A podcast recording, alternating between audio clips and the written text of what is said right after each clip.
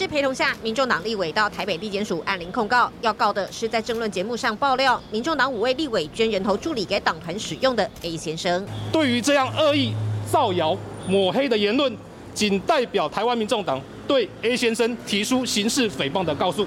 不止提告，民众党立委召开记者会，坦诚因为党团人力不足，确实每位党籍立委都有聘用一名助理负责和党团联系，但强调一切合法。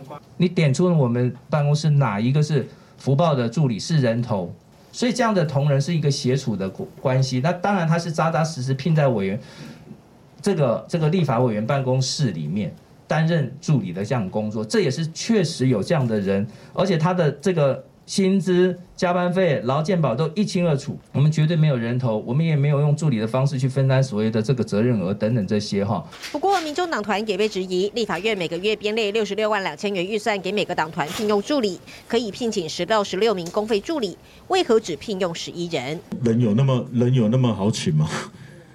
这个这个，你不知道现在全全全世界都在缺工吗？各立委派公费助理去党团协助，其实并没有直接违反刑法的问题，没有刑责。当然是社会观感认为说你是不是有这个呃国库通党库的问题。除了吹哨者联盟频频爆料，前民众党核心幕僚张义善也透露，立委捐助理给党团和党部使用，是党主席柯文哲下的令，民众党立委帮忙撇清。当然，张先生他比较久远啊，我必须直说，他比较久远，在当时在这个创党成立的时候。其实是有谈这些东西，但是并没有是这样子按照他那个想法去做。从助理到核心幕僚，前战友一一跳出来爆料，助理费诈领疑云从高鸿安收向民众党，恐怕一时难以落幕。选举倒数第九天，已经成为台湾选举史上第一次，因为最新的消息是，包括了高鸿安这一次的争议案，已经在北检列为他自案。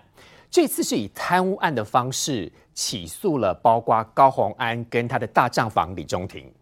这个部分是台湾第一次遇到。那倒数九天过程当中，可能照道理说，北检是应该不会有动作。不过很明白已经成案了。首先想请问最资深的社会记者国东大哥，是代表说，今天不管高鸿安有没有选上，接下来的日子会很难过，因为这么多的证据，证据有了。北检才立案的。文瑶，前一段时间我们在谈论高鸿安事件的时候，我都一再强调，司法的归司法，候选人的品德归候选人品德。司法那必须要有证据、经验、法则，我们才能去审判他，有检调起诉、法官审判。但是一个人的品德，从所铺露出来的这些文件，我们就会值得对这个候选人打一个大的问号。但是今天案情发展到今天，真是高潮迭起啊，瞬息万变。正当民众党的立法院党团带律师去按铃申告一个不知名的 A 先生的时候，嗯，你们的高鸿安委员被北检地检署他是按贪污被告起，被告列为贪污被告，贪污哦，所以我问这个简直是高潮迭起哎，你这边要告人家诽谤，加强诽谤，那这个司法笑话。诽谤罪是告诉乃论，你不告就没有，告才有。那你要告谁诽谤你？你要跟人家讲清楚，检察官替你去查谁诽谤你啊？对，所以连这种一点法律的常识都没有，才会弄到民主党今天弄到这样支离破碎，让人家摇头。最危险的就今天这件发生两个角度来看，第一个角度是政治层面上的意义，对选举会不会有影响？当然会有影响啊！选举是在九天啊。怎么我们的候选人变成什么贪污被告，被列为贪污被告？哎，这就拍款呢？呃，你这边在拍款呢？你看，你没讲得清楚吗？当时开始的时候，我们就一直在节目里面劝他，你要把它说清楚、讲明白，一次讲清楚，让记者问饱问满，然后我以后就不再回答了。你不要拖拖拉拉的，人家这个礼拜放一点，那个礼拜放一点，然后周刊登一些东西，现在已经几乎所有的。经验法则跟证据全部都周刊都登完了嘛？因为有证据，所以北检才要起诉啊。那他呃，因为调查局北基组今天去移请，把案子移请给检察官北检，是北检看一看，他分为一个案子可以分为真治案跟他治案。北检认为说，现在的犯罪事实还没有很明确，犯罪嫌疑人也没有很固定，所以把它当为他治案，先把它列为被告，已经很重大了，观众朋友。通常我们一般贪治案只是列为重要关系人，我们常常听到这句话吧？哦，把谁列为关系人、重要关系人，不然就限制他出境。对，你列为被告，等于就是说你是已经是被调查的对象了北检很聪明，因为传出李中庭在国外，啊。所以用这个方式要确定他到底在不在台湾。现在问题，大家现在全台湾大家都在找找李中庭，就是高虹安的男朋友啊，啊，他也被列为贪污被告啊。嗯，那他现在涉及的问题可能还比高鸿安还严重，为什么呢？因为他涉及到一个永林基金会的六百万年薪。今天立法委员在执行财政部长说，他有没有涉嫌漏税的问题，有逃税的问题？他说可能有。所以检举函上面提到说，这个我讲了很多次了。检举函说他在永林基金会每个月五十万，年收入六百万。对啊所以这个到底是不是所谓的政治现金？也许也会变成糟糕。另外一个等案子等会连基金会都有问题哦。这会另外一个案子，这一部分跟高虹安所涉及的人头助理会又不一样。这是基金会的，那人头助理费又是另外一张检举函，他难怪他分两张。对你这丢喜公讲红字就好了。他简单说的就是说，李中庭他也没有在高华安的国会办公室里面所谓当助理，或者当什么账房，可是他竟然都帮他接电话，是不是有涉嫌人头诈领立法院助理费跟操作他用之嫌？李宗廷涉嫌最重的是根据现在检举的资料，他挂名人头助理的时候，他有领了钱，然后六十万分两次捐给民众党，作为高鸿安这个要缴回民众党的一个扩大配额。那你这个不就是国库通党库了吗？这就是啊，他高鸿安的辩论理由是，钱已经划拨到助理手上了，李宗廷所的账户里面去了，怎么使用是他的自由意志，法律没有规定他怎么使用法。对讲的有道理啊，你钱到你户头去，你爱怎么使用是你的事。可是他拿这笔钱作为你高鸿安应该缴回民众党每年六十万的配额，嗯，那这个就问题就来了。如果这个例子成功的话，立法委员请的助理经常就把这个钱回回回归回去了啊。而且全部都算贪污。所以说不能这样子玩我。我一直在举例说，高鸿安你才刚当立法委员当一两年，你怎么去玩这种把戏的？嗯，你玩玩这种把戏，你也要高明的手法一点嘛。你甚至去玩到说，这个人到底本质是什么？是你的人助理、办公室主任本职哦。对，然后永宁基金会是兼职哦，还是永宁基金会是本职，在你这里是兼职，到今天都讲不清楚。嗯，所以我说这一部分高鸿安涉嫌的比较重大。是第一个，你的人头助理会最近多少议员因为这样被抓，甚至坐牢啊？你的人头助理会你怎么样挪用？这可不是过去马英九的大水库理论了哦。我收进来了这么多，我捐出去的更多，所以我没有贪污嫌疑。这个可不是哎、这是一个萝卜一个坑，钱是国家花的，给你聘用助理用的。这个助理钱要捐给谁，本来就是他的自由，但是不能作为你立法委员回归党内的一个配额要捐款的配额。是那这个就不对了。所以问题的差别跟观众厘清就知道，他现在这两部分北检到底要怎么办法？一部分就是高鸿安委员的人头助理会。到底有多少黑账？我们看看不到。到目前为止，已经公布的有十五页资料了，对密密麻麻，包括他洗头发，包括他喝吃早餐，包括他什么什么一大堆的。那个以前我们在马英九特别会里面也看过很多这种东西嘛。嗯。第二部分就是这个李宗廷，他凭什么可以在永宁基金会一个月领五十万、六百万？这个钱最后有没有转到高鸿安身上去？是如果有的话，他触犯的是什么？背信诈欺。因为永宁基金会不是公家机关，没有什么贪污罪啊。你有没有触犯到这一部分？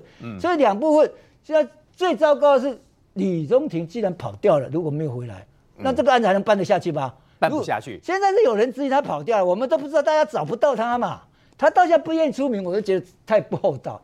作为一个男子汉，如果高鸿安真的是你的女朋友，这个时候你要出来说明清楚嘛。是你怎么可以跑掉呢而？且他要选举了，对呀、现在已经这个已经不剩九天了。现在有关选举的事情还其次哦。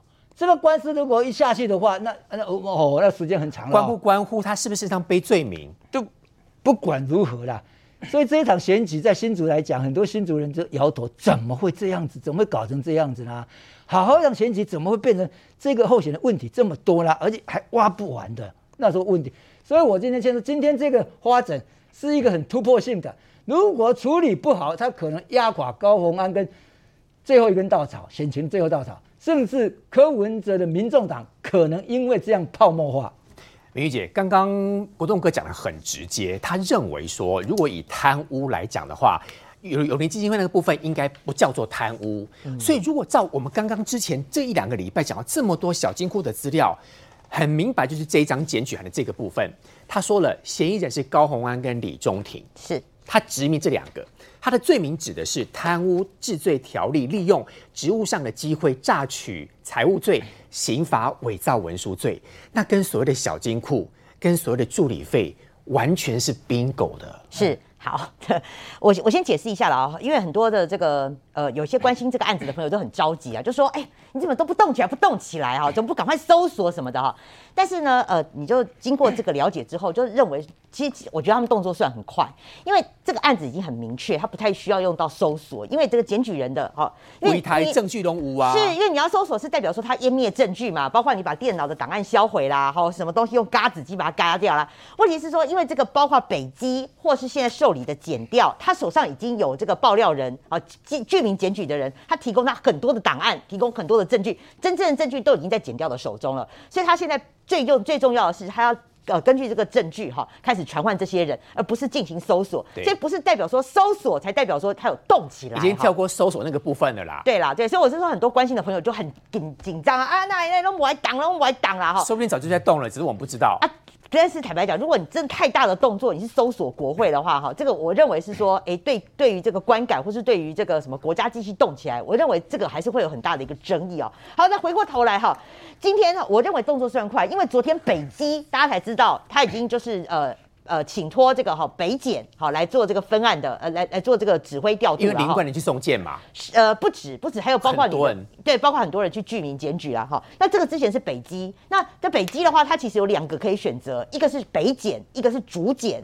但后来是考量到说立法院是离北检是比较近的地缘关系，所以后来这件案子是由北北检来负责哦这个指挥侦办。那你看他今天指挥侦办，昨天才分给北检哦，北检受理之后呢，哇，他今天。马上就把它列为他自案，而且就是已经把这个高红安跟她的男朋友李中庭是列为了这个被告哈。呃，他自案，我再我是稍微再补充一下，他自案就是认为说你呃涉嫌没有很重大，但是我怀疑你，我怀疑你，我把你列为这个呃，我把你列把你列为被告了哈。但是如果未来哈，他认为说如果你没有涉案的嫌疑的话，哎，这个也可以变成说我不起诉或是怎么样的哈。所以这个代表说他自案的部分，如果说你罪证很明确的，哎，不好意思就要。列入真治案了哈，对，所以这是他治案跟真治案的一个差别。好，那回过头来了哈，刚刚讲到说贪污的部分，那一开始我们听到的都会认为说这个案子可能会跟永林基金会是比较有关系的，因为两个点，第一个点哈是。因为有这个有人具名检举，就是说李中庭呢一个月五十万，然后一年收受六百万，永利基金会，永利基金会也证实了这一点。但是检举人有讲哦，他说是跟政治现金疑似是政治现金有关系，所以我们一开始会认为说。呃，因为你两个人都起诉嘛，好，所以就认为说这个是不是跟永利基金会是比较关系？但是现在消息慢慢的进来了哈，我我曾经呃我我那个再进一步解释一下，贪污啊，在我们的贪污上面，其实它有四个，有受受贿、有图利、有滥用职权，还有行贿，对，这都跟贪污罪是有关系的哈。那现在看起来啦，如果这两这个 couple 他们用滥用职权、贪污上面的滥用职权看起来是比较大的，那现在消息慢慢进来哈，就是都直指说。其实李中庭他是跟立院的助理费是比较有关系的。对我，我现在消息进来了哈，就大部分都跟我讲说，他跟现在为止看起来是越来越明确，是直指他们两个涉案是跟立院助理费这个部分有关系。好，那你会问呢？那李中庭到底跟立院助理费有什么关系呢？现在我的消息进来是说，因为他们认为李中庭是。呃，这个合理怀疑他是高红安的大账房，包括高红安所有的这个内账外账啊，其实都是李中庭一手在掌管的。嗯，那所以呢，李中庭可能是因为大账房的关系，他跟立院助理的这个关联是非常非常的大，是不是有可能就是在贪污罪上面所谓的滥用职权、利用职务上的机会呢，去榨取、诈领财物罪，这个部分是非常有关系。诈领之后呢，跑去洗头发、买眼睫毛。哎，对，买卫生纸，因为这个非常的明确嘛，证据都有。你不管是十三页的内账，二十五个秘密档案，通通都出来了。这两个就直接被被列了啊。对，而且呃，目前检举人都直指说，哦，这个事情都跟李中庭在帮他处理这个呃这个小了哈，处理他的这个内脏是有很大的关系。所以虽然呢，李中庭在名义上看起来哈，好像是只是一个立员立法很普通普通的一个小助理而已啦哈，甚至啊也没挂劳健保啊，甚至也大家说很少出现在这个立法院。嗯那所以我们一开始才会好才会好奇说，那李中庭到底跟立院助理费有什么关系？哦，后来才进来消息才进来说，原来是直指李中庭哦，他是跟这个高虹安的大账房是有关系的，所以才会就就会比较现在比较消息明确是指向说这两个人都跟立院助理费有有有很大的牵连，才会被涉嫌是贪污的贪污的部分啊。金王兄，如果按照这样看的话，李中庭到底在不在国内？北检其实也一定很在意，不过北检一定知道他在不在。对，我觉得他们一定有掌握了，但是我我在这边跟表达一下跟名誉稍微不一样的看法。我觉得两种可能性都还是存在的。为什么？因为你去注意看哦，这都还是跟这两封检举函的内容是一模一样的。首先第一个就是刚刚明玉所讲到的，就是说这个他跟这个诈领助理费的案子还是有关。那这个部分其实都有一个共同指向同一件事情，就是李中庭担任的是这个高安的大账房的角色。而且我们透过这个检举函里面，其实描述的更清楚啊。大家大家可以看一下，在这里。他这边告诉你说，这个李中庭怎么样呢？就是高鸿安地方事务与办公室资金都要由李中庭掌管，必须经过他核可之后才会拨款。所以李中庭的账户资金往来复杂，大到活动经费，小到办公室零用，都需要他来统一管辖，可以说是高鸿安的实职大掌柜。嗯，所以换言之，这一段话就把它讲得很清楚。那这跟我们现在看到的也是一样，就是李中庭呢，对于高鸿安的这个资金的部分，看起来是由他来调度，所以。这里面就牵扯到另外一个问题了，所以永宁基金会给李中庭的一个月五十万的这个薪水，这个很显然的跟平常他的薪水是不太一样、不太合理的。为什么这样讲？因为即便连永宁基金会执行长刘幼彤自己的薪水也没有一个月五十万这么高，好像说五万块顾问费，大概五万到十万之间，我不确定，但是他绝对没有到五十万这个金额，所以。这个李中庭所拿到的这个薪资的数字，很明显比这个刘若彤高了五倍以上的数字，那这显然不合理嘛。那特别是基金会哦，他们有一些这个法人法的一些财团法人法的规范，所以他能不能给到那么高的薪水，这个其实是有待去调查跟这个我们说讨论的。您的意思就是说，除了我们讨论那么多立法院的档案资料之外，说不定连永宁基金会的这些金流资料，北检都有。呃，这是有可能的。为什么这样讲啊？来，我们再次先回到刚刚那助理费的案子，先把它讲清楚。所以在助理费这个案子里面，我们刚刚是先告诉大家，先确定李中庭的身份是这个大账房的角色嘛。所以这就是为什么回到助理费这个案子的时候呢？你注意看，这是第一封检举函，它讲的是什么呢？它讲的就是刚刚所讲，民意所说的贪污治罪条例的利用职务上机会榨取财物罪。那为什么这样讲？因为很简单嘛，你李中庭如果在永宁基金会可以挂一个月薪五十万这样薪水的收入的话。那你到立法院那边，第一看到你的鉴宝是零，第二你平常你的助理哦几乎都证词就是你很少来上班，平常白天看不到你，看到你的时候呢，常常是晚上六七点的时候，要么你来载高宏安，要么你来把那个咖啡包跟那个茶包把它载回去。对，如果是这样的叙述的话，那看起来你在立法院的工作显然贡献是有限的嘛。那所以在这里面呢，这个你在立法院的工作里面，你还去报那个加班费？哎，各位不要忘记，李中庭在立法院里面，我们之前在讨论的时候，最重要是什么？是他加班费可以报到四十六个小时的上限版呢，也就是说你在永宁基金会有个正职，你在立法院又不太出现，那请问你在立法院平常要八小时再加上两小时的工加班时间，一个月报到四十六小时报到满，请问你的工作时间在哪里？嗯，那假设你没有不存在这样的工作时间的话，而你又领立法院的加班费跟立法院的薪水的话，那难道这不不是诈领的事实吗？如果这是诈领的事实的话，那请问他是不是就是标准成立的利用职务上的机会榨取财物罪？所以这是我们讲的第一个哈，就是刚刚所讨论的这一条，它也有成立的可能性。对，第二条写的是贪污治罪条例，包括还有洗钱、违反政治现金、背信跟业务登载不实这几条，我们一个个跟观众叙述哈。这几条是为什么呢？你来注意看，他的检举事由，他检举事由写的很清楚哦。他讲的是说，这个高鸿安透过男友李中庭当人头助理申请公费助理补助费，他的补助费并未使用于这个那个公务之上，而是。而且他怎么样呢？在两二零二零年到二零二一年的时候，他们基于违反贪污治罪条例跟政治现金法等犯意联络，是借由立法院跟永宁基金会的双重身份，获取不法所得超过新台币千万元，规避政治现金法。那什么叫超过台币千万元？因为大家这几天接收到概念都是说，他一个月五十万嘛，那一年六百万嘛。可是如果他讲是超过千万，显然他的意思就是说，你你要贴金尼尼啦，他还有他不止拿一年啦，他不止拿一年啦，他可能拿超过一年以上了，还有别的项目，因为他这边讲的是二零二零到二零二一嘛，那你加起来他可能就超过千万以上了嘛，超过千万以上就不止六百万。后面还有重点哦，毕竟红海找来相关针对红海问题协商以及医疗三法立法的推动现金法等等。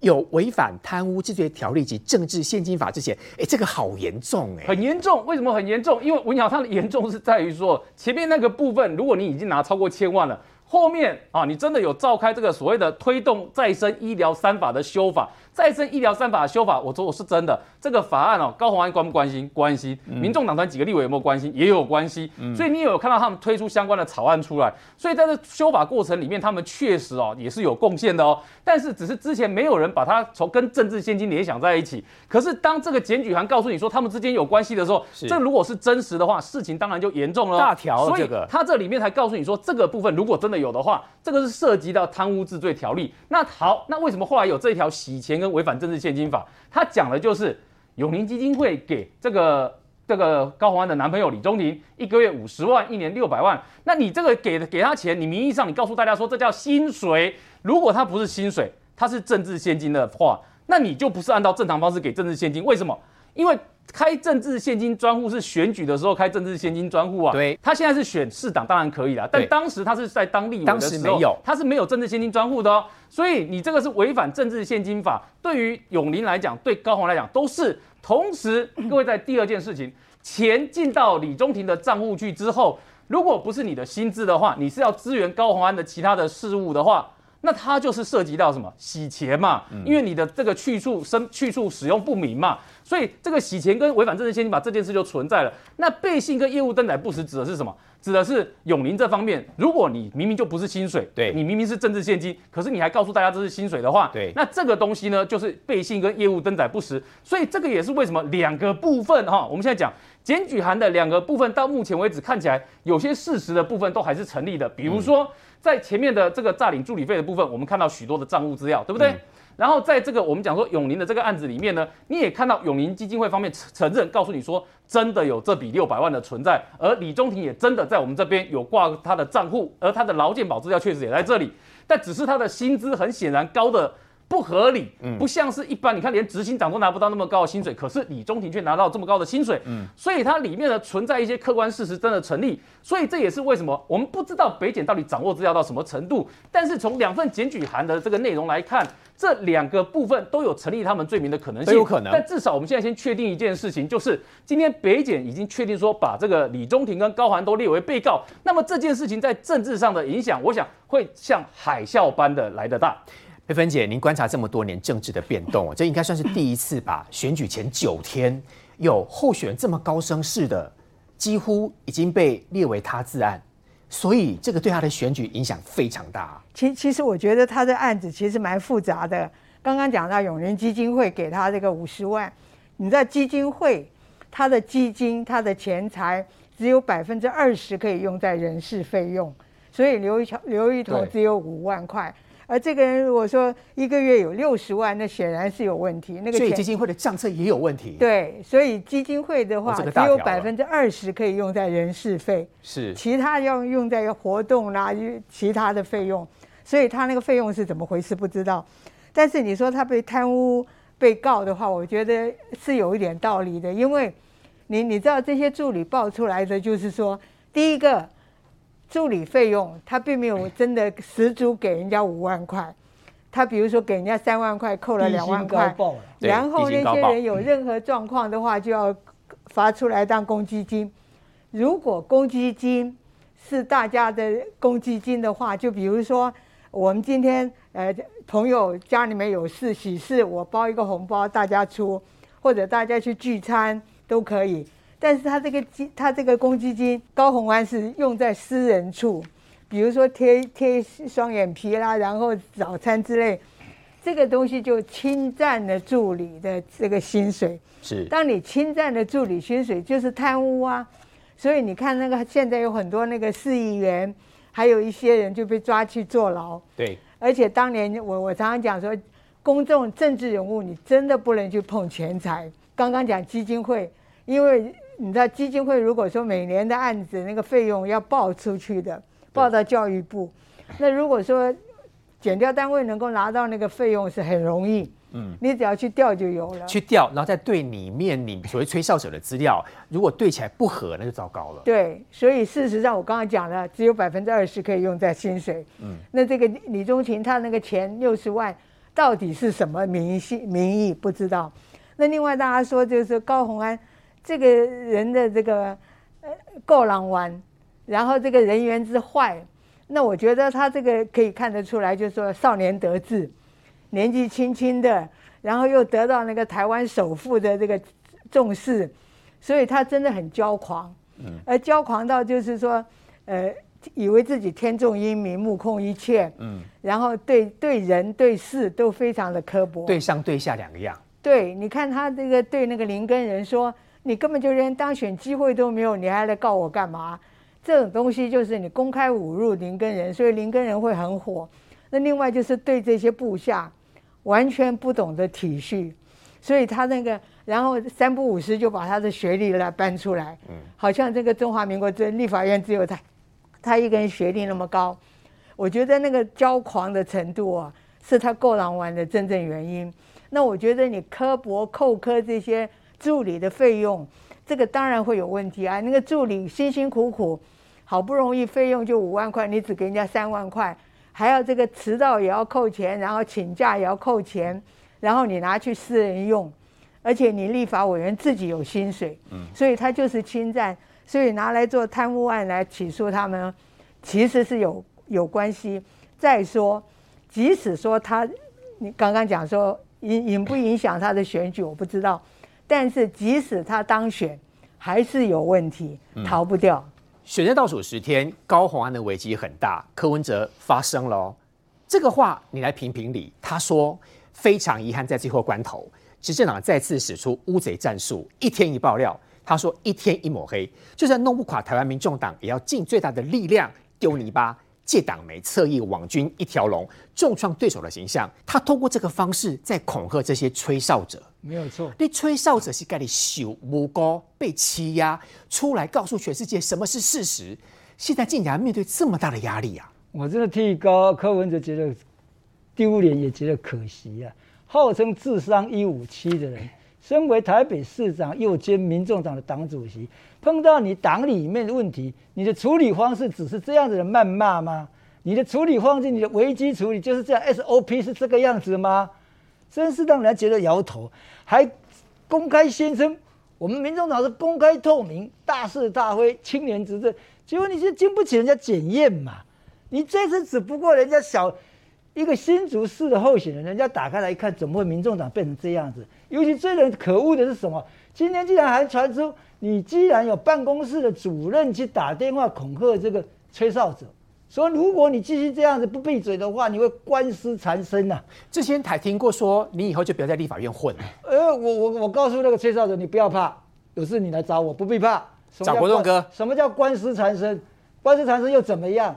可恶到极！今天都什么时候、什么时代了，还有人敢恐吓吹哨者、恐吓证人？所以我提醒北姐。你不能光说我列他自然列为被告，然后我们就慢慢调查了。你现在你的证人都被威胁恐吓，哎，如果真的被威胁恐吓，他不敢出来作证的时候，你这个案子还要不要办？所以我说，事情拖，大家认为说给减掉时间去办这个案子嘛，我们要讲一点证据啊，讲一点经验法则啊。对。但是现在当事人出来检举的这些人都被恐吓了，甚至你民众党的党主席柯文哲还有意无意换话讲这些话，嗯。还什么国家机器启动了什么一大堆有头没有的没有的，不要这样子无厘头了。当时很多人也就劝你，你是个民众党的党党主席，当你的党员发生这样的问题，当你重要的党员而且是候选人，你就应该要赶快着急面对危机的处理嘛。结果家里没大人，他每天在那忙东忙西，不知道忙什么东西，把他丢在把高官丢在那里，然后只要一讲话。就是 NG 一四九，只要一讲话就是叶克毛的回报啊，就就反正他就拿这个道理来推。我们看不到一个政党的党主席在处理问题的那种正面、那种决断力、那种破对，我真的看不出来。他既既然还想去选二零二四，我是想不通。但是高文安这一集对他来讲是生死关头哦。嗯，为什么？因为新竹是柯文哲的大本营嘛。高文安如果在那边得票率高的话，他二零二四自然就顺风车就一路下去了。嗯，现在发生这个问题了，他想切割又切割不了，所以今天才会传出说，什么每个立法委要兼两名人头助理到党党党团里面去使用，说是他指示的，他就开始生气了。我什么时候有指示？他就开始又生气了。嗯，那。讲出这个话的是你以前的幕僚。今天民进党是有出来解释了，他说这些都是不实指控了。他说没有人头助理啦，没有诈领啦，那么公费助理都是行使相关工作需求。他说哦，再继续讲要采取法律行动，用恐吓的方式来对外宣称啊。他这样子讲法，意思是说把这个人头的助理当成高鸿安那个人头助理，让人家有个联想说哦，你讲的是高鸿安的。他意思他说他没有那种人头助理的意思是什么？有没有接两个人头助人两个助理去党团工作是有啊，只是他不是叫人头助理，人头助理有的是说我根本就没拿钱，你把我低薪高报，然后钱你又拿去用，那叫人头。但助理两边跑是确实是有，对，他是就是高柯文哲经常讲说，我是雍正皇帝的军机处了，我军机处在使用这些都是编制内调过来，编制外调过来，然后成为军机处，他把民众党的党团在党部设在立法院里面。把它调度成他的经济处一样，嗯，那人从哪里来呢？当然是你们这些不分区立委要提供啊，嗯，不然他哪里有钱有有经费去提供这些呢？对，所有聪明赚尽被聪明误就这样子，你怎么政治上你怎么这样玩法啦？本来你要强调一个很正正派派的一个蒋渭水流程下来传承下来的一个民众党，就搞成这个样子，你真的愧对蒋渭水。今天民众党除了出来有三个原则要撇清之外，他也针对这个 A 先生来呛。说你要公开身份，明玉姐，其实这个公开身份，你昨天就告诉我们，私底下告诉我们了啦。对啦，啊，这个人告诉哪一路没有告诉我不知道这个人是谁，是 A 先生。对，国栋哥，我告诉你，他们这几个人都知道那个人是谁，摆明是刻意的政治动作。其实全世界都知道这个 A 先生是谁吧？真的。所以他用这个方式来压他，叫他不要再讲话。不过明玉姐其实很讽刺的地方，这个是民众党所开的这个吹哨者制度的一张图。哦，对，这大家可以找哦。他说：“吹哨者条款，公司一体适用。你看高环这边还拿手板呢，赖香里还拿手板呢。他明明知道这个 A 先生助理在立法院是某一个立法委员的助理办公室的成员，他竟然还这样压迫他。没错啊，这个梗图很快就出来了啦，哈。”呃，就是二零二一年的一月七号嘛，民众党要修法保护吹哨者，哎，没想到在二零二二年的十一月十六号，就这这几天，民众党要告死吹哨者，告死他，所以这真的是很讽刺啊。所以为什么刚刚讲说哈，从高鸿安这个案子一路这个就是可能会一失好几命啊，到民众党团哦，就是因为 民众党团包括柯文哲他们高举新政治，什么清廉呐，哈，什么形象中的清政治，就发现哎，结果你跟都是假的，你做的跟你讲的不一样。你看这里还有什么纾困天花板建构劳工安全网，好讽刺。是好说，孙长我我是觉得说，你刚刚讲嘛，他们经常开记者会嘛，除了。最主要，他们讲说要告这个吹哨者之外了哈。另外，我觉得他开这个记者会，其实讲来讲去哦，就没有什么新意。他就要澄清说没有人头助理，没有诈领哈。然后就说这个呃助理，所以都都有这个相关的工作可以拿出证据来。但是他有一件事情，我会觉得说他处理的非常差，就是记者直接就问他说：“你们明明呢这个民众党哈，就不要说民众党了，立法院的所有党团不分你大小哦，民进党也是一样哦。明明在这个哈立法院的预算里面呐哈。”呃，你可以给你的公费，因为自小我就直接念，就是每一个党团啊，可以给你安排十到十六个人。嗯，你党团我可以，你可以有公费助理十到十六个。对，我每个月都还给你相关的金额是五十五万哦，五十五万，我有补助给你哦，五十五万一个月五十五万，我可以让你聘十到十六个人。是，其实你包括民进党，民进党六十几位的立委，国民党三十几位的立委，民众党才五个立委，他们通通都可以编十到十六个。不因为你是大小党，然后我给你的助理是有差别。那他为什么不要编到十到十六个？他只有编十一个。为什么要这样？对，然后他就留五个扣打，然后让每一个立委来捐一个到他党团办公室。哦，那所以你现在才要这边解释东解释西的，今天大家重点是在这。结果呢，这个呃总招邱成远他的说法是说啊，因为现在缺工很难请，这个理由根本在根本听这个理由说服不了别人。而且我我跟你讲哦，就是就我去了解，这个民众党现在的这些助理薪水，大概平均薪资是四万七，还蛮高的。那蛮高的意思是，如果你真的要聘满十六个，你就不要去 A 人家这个立委的扣打了嘛，你就十六个把它顾好顾满，这很难。四万七，好，那我我我觉得他们有个。我觉得他们也不是不能说，我觉得这里有很正大光明啊。因为我刚刚讲了，这个所有的扣打是五十五万，给你聘十六个。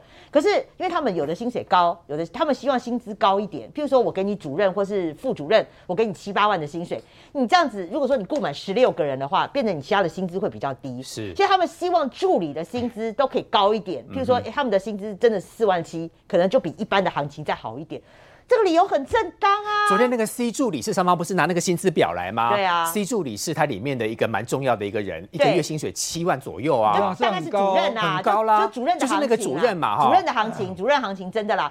那我是说，这也没有什么不能讲啊，直接讲啊。我们希望保障我们的员工，我们的助理薪水让他好一点，所以我没有表现好，薪水高一点。我没有办法拼到满，因为我拼到满的话，我可能会压低我其他的。我拼到十六个，我五十五万就除十六个，那我可能其他的人我只能变成只能拿三万块。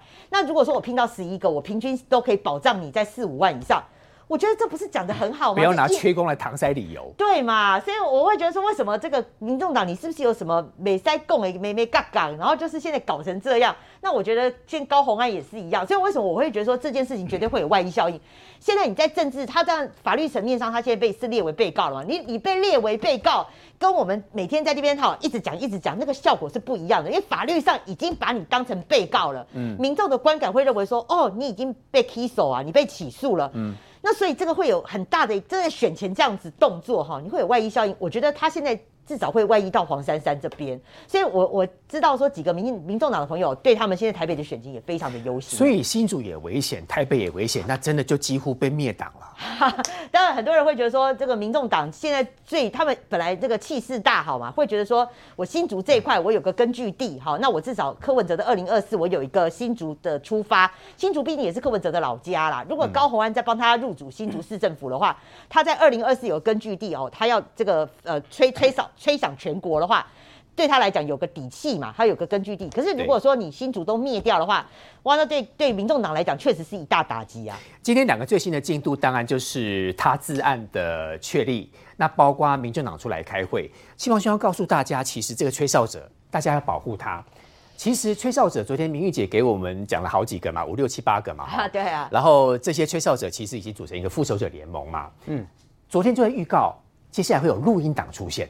对这个录音档，其实陆续会出现。那今天最重要的是，这个录音档大概今天已经有几个人听过了。那听过只是告诉他们，只是要证明一件事，就是说录音档是确实存在的。而且今天呢，他们先揭露这录音档有一部分内容是什么呢？这录音档有部分内容就是来自于高鸿安办公室的主管呢，他等于是像类似像在恐吓助理。那恐吓这个助理恐吓什么呢？他就是告诉他，如果你把事情闹大的话。那小心你会官司缠身。那这官司缠身呢，其实是转换过的词，因为原文不是官司缠身，原文是告诉你说，就是我们有好几百人庞大的律师团在后面告死你。那告死对，就国文和讲的很清楚嘛。这个文义上看起来好像是告诉你我有好几百人的律师团，那当然实际上意思就是我会告死你的意思，你小心一点。那这意思当然是什么？因为你可以联想到高鸿安背后是谁，一般人认知你后面就是郭台铭嘛。那郭台铭，你去想想看，二零一九年的时候，韩国瑜跟郭台铭在选。觉得韩国瑜曾经讲过一句话：“郭董后面有三百人律师啊，我好害怕。”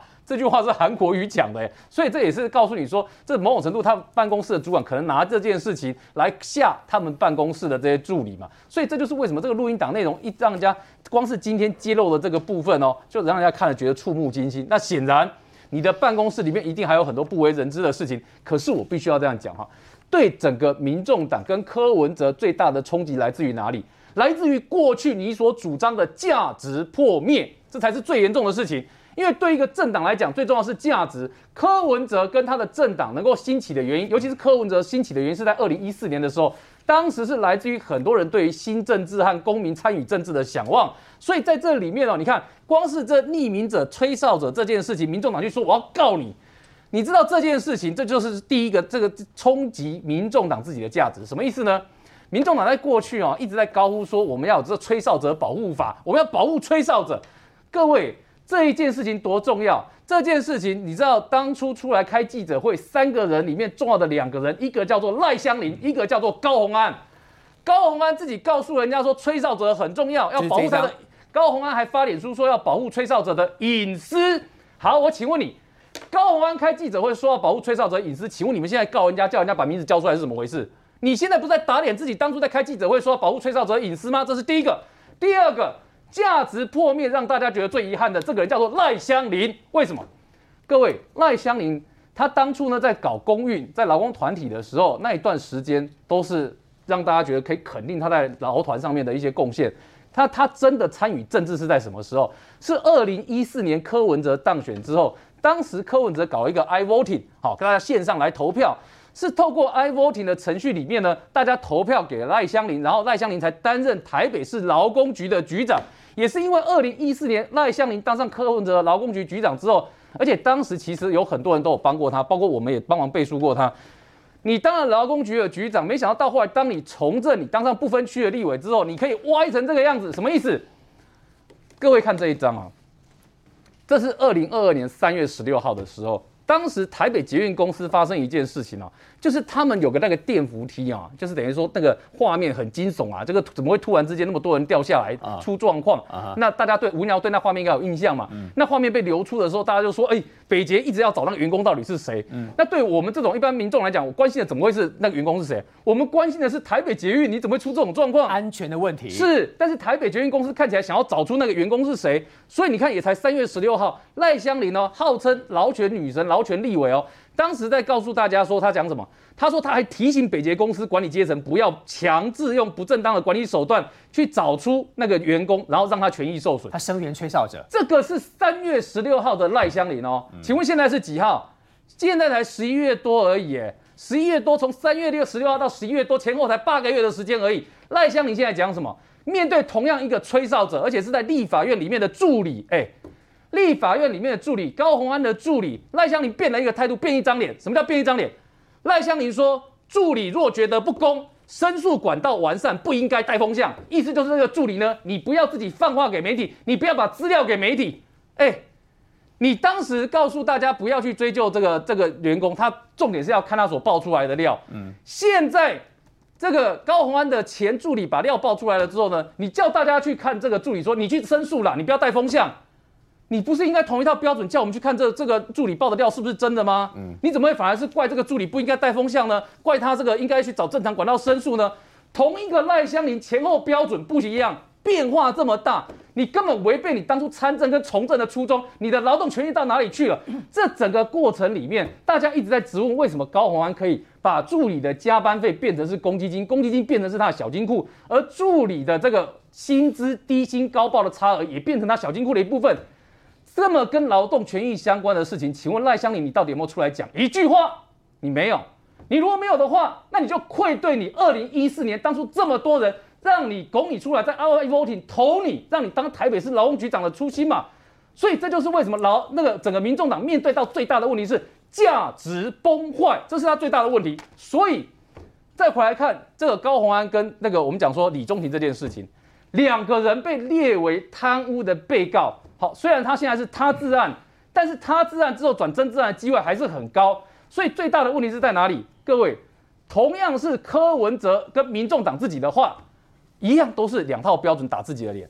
柯文哲当初怎么说？来，柯文哲在收购案出来的时候，当时好几个立委都被波及到里面去，对不对？那面对到当时立委好几个立委涉及到收购案的这个贪污里面去的时候，柯文哲讲什么话？柯文哲说。贪污来自纵容，长官不可能不知情。贪污来自纵容，长官不可能不知情。那我们请问一下，那高鸿安跟李中庭两个涉入到这个贪污案里面去被列为被告，被告，请问柯文哲你事前知情吗？柯文哲你事前纵容吗？所以这件事情冲击到的是柯文哲他们在诉求的价值。之前高一直讲说清廉。之前在告诉大家新政治，告诉大家维护劳动权益。嗯，现在看起来这这些招牌一块一块都被你们打破啊！你们连吹哨者也不要保护啦。嗯，所以在这个情况之下，我请问你哈，对于本来想支持民众党的这些年轻的支持者来讲，哎，你们过去要保护吹哨者，你们过去支持劳动权益，你们讨厌惯老板，结果现在证实你们也是惯老板，证实你们对劳动权益现在也是践踏。你们可以看到，在发生践踏劳动权益的时候，把眼睛遮起来，视而不见，当做的不讲话，然后甚至反过来检讨这些吹哨者，然后连面对贪污的情况，哎，你的党主席现在看起来只能用回避的方式。在这个情况之下，我高度的哈，我高度认为，剩下选举不到十天的时间，对民众党来讲，能够讲的最好的一句话叫做什么？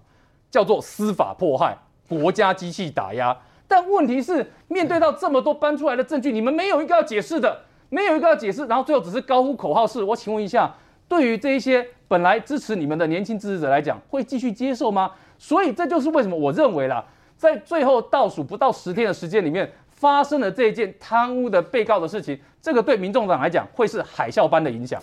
谢谢佩芬姐，除了今天最新的这个他自然之外呢，我相信之前政治人物做了很多的动作都会被一一打脸。高鸿安在新竹市长的这个证件发表会当中，他还特别告诉大家说：“我在红海待过。”他特别把那个拿出来给大家看了一下。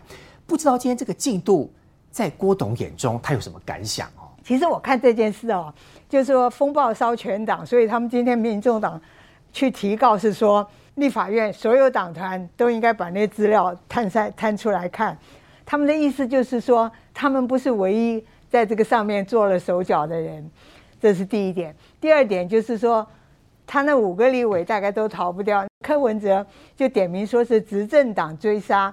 我上次有讲过，其实这一场风暴其实是两个柯先生在那边斗，你知道柯建明跟柯文哲。柯建明来说，新竹是他的，你知道本命区。对柯文哲来说，他二零二四如果要竞选的话，新竹就是地盘。对，他市长下来以后就没有都没有地方，所以对他来说也很重要。那高鸿安为什么常常要打出来这个郭台铭？你看他昨天那个证件发表的时候，他特别说零到六岁国家养，这是郭台铭的证件嘛。嗯。然后另外还有一个就是冻卵，那个冻卵就是薛明志，他现在在搞生计，所以都在里面了。两个都在里面，对，换句话就说是这两个科技大佬在帮我。那事实上也是，所以你在看薛明志，对，跟跟他一起。那我常常说，薛明志跟郭台铭是，你知道妈妈吉啊，就是好兄弟嘛。贝芬姐，那这样子吹哨者会很紧张哎，因为他背后两个这么大咖的老板，那都不敢再吹哨了。其其实我觉得这两个大老板啊，有有高红安。因为有说说他原来想要的不是那个是刘刘玉彤，而不是高洪安。其实他们两个当初都看把郭郭洪高洪安看得很重。还记不记得那时候他跟韩国瑜在竞选的时候，他打出来大数据，然后这个调和式民调，然后然后公呃替郭台铭这个打韩国瑜。嗯。所以郭台铭对他非常的重视。那另外就是说，郭台铭跟薛明志也好，他们有很多理念。如果说在新竹这个科技园、科技重镇，有一个人自己的人的话，他们很多理念可以付诸实现。对，所以这两个大老板也乐观其成，并没有说真的要挡他。所以佩芬姐在讲这两个女人之间的战争跟陈年往事了。因为刘幼彤之前出书啊，这段你可能还没有看到哦。他说有人问呐，同事或上司能力平平，操守也不好，但是手段了得，欺上瞒下。对大家工作带来很大的负面影响，但又不想要得罪他，该如何解？他讲的其实就是他的对手高鸿安，就是他。对，但是问题是，你知道，对永宁基金会来说，这一趟我刚刚讲已经烧到基金会了，对他们来说是很重要的事情。他是执行长，他一个月才领五万块嘛。我刚刚讲百分之二十的钱是薪水，所以对刘幼彤来说，郭台铭不可能出来打，一定是刘幼彤出来。捍卫这个基金会，所以换句话就是说，他这一趟扯到蛮多的人扯进去，但是最后你还是要到根本，就说你到底有没有侵占助理的费用，到底有没有贪污，到底有没有从基金会里面的政治现金相关的问题？对，所以两个检举函有可能全部是成立的。对，那我常常说，他从红海可以领到一千万，然后男朋友一年可以有六百万，这么大的钱。你为什么要扣科这些助理的小小的钱？那个红海很在乎他这个基金会的形象，还记不记得他儿子就被他修理过啊？当这件事情惹到这样的话，就算你零到六岁国家养是郭台铭的证件，他也不会去护理。所以他到现在没有站出来挺嘛，只有那个薛明志。那我上上次有讲，薛明志上次为了帮郭台铭，还曾经邀我们一起聚啊。嗯，所以薛明志出面就等于郭台铭。但是问题是，当事情也发成这样的话，可能就有问题。